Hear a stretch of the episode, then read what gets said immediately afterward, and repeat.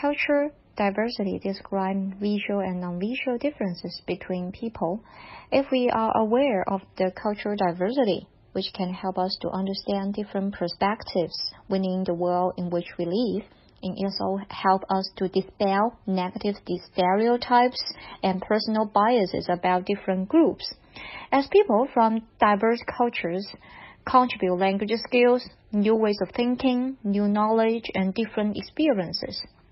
So, if we are aware of cultural diversity, it can help us to increase acceptance of other cultures and reduce the prejudice between people and increases understanding between them.